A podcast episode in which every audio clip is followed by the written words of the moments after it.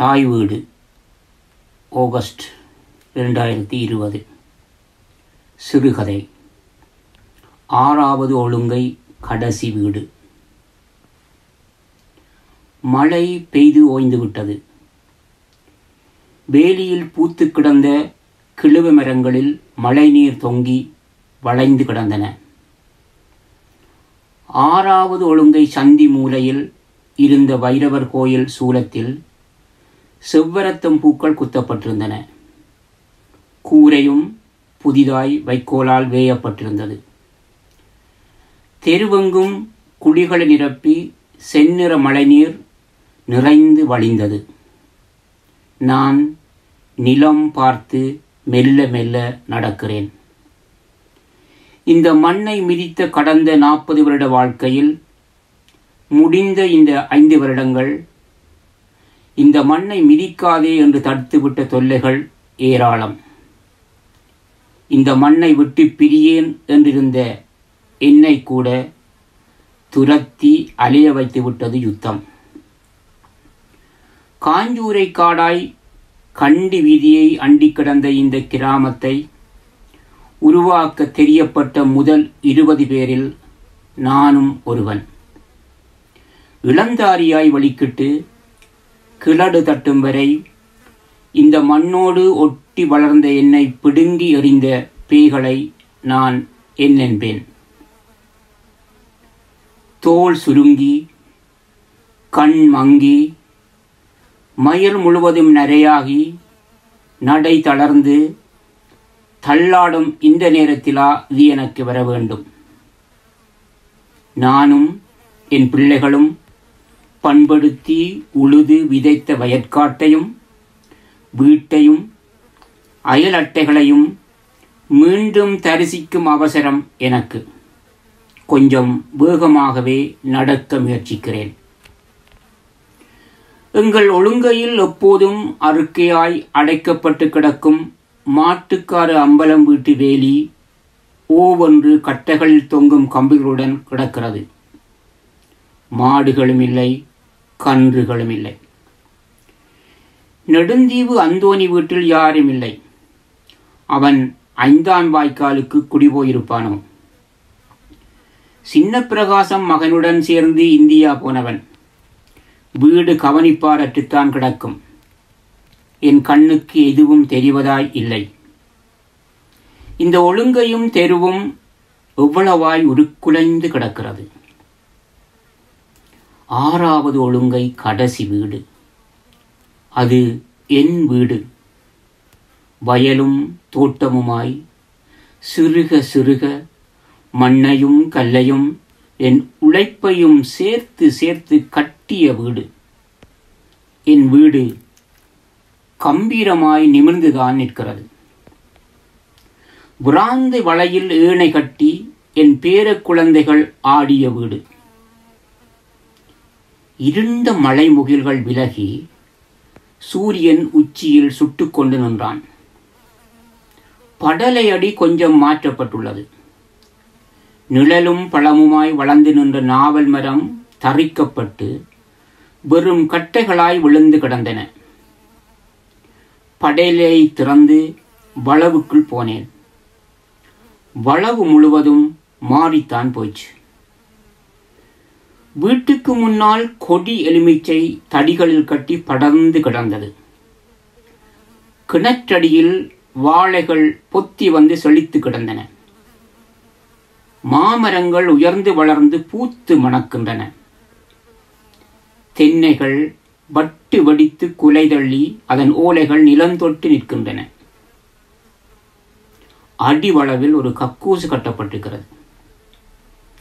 பின்பக்க ஆற்றங்கரையில் வளர்ந்து கிடந்த மந்துக்காடு இப்போது இல்லை.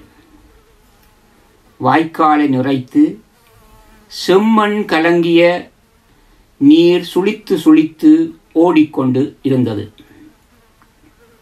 என் கிராமத்து காற்றை சுவாசிக்க தொடங்கிவிட்டேன். ஏதோ இழந்து போன ஒன்றை திரும்பப் பெற்றதாய் எனக்கொரு திருப்தி. என் இயலாமை மெல்ல மெல்ல விலகி இளமை உருவதாய் நான் உணர்கிறேன். என் மனைவி பூமணியை கல்யாணம் கட்டி வீட்டுக்கு கூட்டி வந்த வேளை இருந்த பூரிப்பு இன்று எனக்கு. ஈரமண் என் நாசி வரை வந்து மணக்கிறது. எனது வீடு எனது நிலம் எனது தேசம். என் பாட்டில் வளவை சுற்றி நடந்தேன். சற்று தூரத்தே பாலை மரக் கிளையில் மயில் ஒன்று கேவிக்கொண்டு நின்றது. அந்த நாள் எனக்கு திரும்ப திரும்ப ஞாபகத்துக்கு வந்து போகிறது. அன்றைக்குத்தான் தருமுவின் மகளுக்கு திருமணம். சந்தியில் இராணுவத்துக்கும் இயக்கத்துக்கும் நடந்த துப்பாக்கி சண்டையில் தப்பி வந்தவர்களை தேடிக்கொண்டு இராணுவம் ஆறாம் ஒழுங்கைக்குள் புகுந்தது. ஒழுங்கையின் முதலில் இருந்த வீடுகள் எரிக்கப்பட்டு இளையவர்கள் பலரையும் பிடித்து வைத்துக் கொண்டது இராணுவம். வெறி ஆட்டமும் அடாவடித்தனமும் கொண்ட அதன் சப்பாத்து கால்களுக்குள் மிதிபட்டு நசிந்தது ஒழுங்கை. கிராமத்து எல்லா ஒழுங்கைகளிலும் உள்ள மக்கள் பின்பக்கு ஆற்றை கடந்து கினியாப்பற்றங்கள் நிறைந்து அடர்ந்த மந்துக்காடுகளை கடந்து வயல் நிலங்களினூடாக ஓடத் தொடங்கிவிட்டார்கள். இராணுவத்துக்கு துணையாக ஆணையறிவு முகாமில் இருந்து செல் தாக்குதல் நடத்தப்பட்டு கொண்டிருந்தது. என் பிள்ளைகளையும் பேரர்களையும் மக்களோடு மக்களாய் ஓடவிட்டு நான் பின்னே நடக்கிறேன். நாம் நம் நிலத்தை விட்டு எங்கே ஓடுவது? ஆற்றை கடந்து வயல் வரப்புகளில் நடந்த என் தலையில் செல் சிதலம் ஒன்று வெட்டி பறந்தது. நான் வயல் வரப்பில் சரிந்து விழுந்தேன். எனக்கு சிகிச்சை அளிக்கப்பட்டு காப்பாற்றப்பட்டதாகவும் நினைவுகள் திரும்ப மனநல காப்பகம் ஒன்றில் கடந்த ஐந்து வருடங்களாய் பராமரிக்கப்பட்டதாகவும் அவர்களே எனக்கு சொன்னார்கள். வளவை சுற்றி நடந்து வீட்டு வாசலுக்கு வந்தேன். புள்ள கோமளம் கோமளம் கூப்பிட்டு பார்த்தேன். வீட்டில் எந்த ஆளரவமும் இல்லை. வீடு பூட்டி கிடந்தது. விராந்தையில் ஒரு சாக்கு கட்டில் மடித்து வைக்கப்பட்டிருந்தது. அதை எடுத்து வந்து மாமர நிழலில் போட்டு படுத்தேன். இன்று இது எனக்கொரு நிம்மதியான நித்திரை. அப்பு அப்பு ஆரப்பினி என்னை தட்டி எழுப்பிய அந்த பிள்ளையை கண்களை இடுக்கி கையை புருவத்துக்கு துணையாக்கி கூர்ந்து பார்த்தேன். எனக்கு அடையாளம் தெரியவில்லை. ஆரப்புனி நீ ஏனென இதில் வந்து படுத்திருக்கிறாய்? மீண்டும் அந்த கேள்வி என் மீது பெரும் பாறையாய் விழுந்தது. இது நான் கொத்தி பிரட்டி பண்படுத்திய மண். என் வளவு. நான் கட்டிய வீடு. என்னால் இவற்றை சொல்ல முடியவில்லை. இந்த ஐந்து வருடங்கள் என்னை கொன்று தின்றுவிட்டன. புள்ள கோமளம் அங்கேன என்றேன். அப்பு இப்ப நாலு வருஷமா இந்த வீட்டில் நாங்கள் தான் இருக்கிறோம். கோமளம் ஆரண்டு எனக்கு தெரியாது. ஆனா இது கோமளத்தின் வீடு என்று அயலாக்கள் சொல்லியிருக்கிறோம். ஆக்கள் விட்டுட்டு ஓடின வீடுகளிலும் வெளிநாட்டுக்கு போன ஆக்களின் வீடுகளிலும் பலரை குடியிருத்தியிருக்கிறோம் நாங்கள் வடமராட்சியிலிருந்து பாதிக்கப்பட்டு வந்த நாங்கள். கோமளம் என்ற மூத்த மகள் என்று சொல்ல வாயெடுத்தேன். முடியவில்லை. எங்கள் குருவிக்கூடு பித்து எறியப்பட்டு விட்டது. நீ கோமளத்துக்கு சொந்தமாப்பு மீண்டும் விசாரித்தாள்.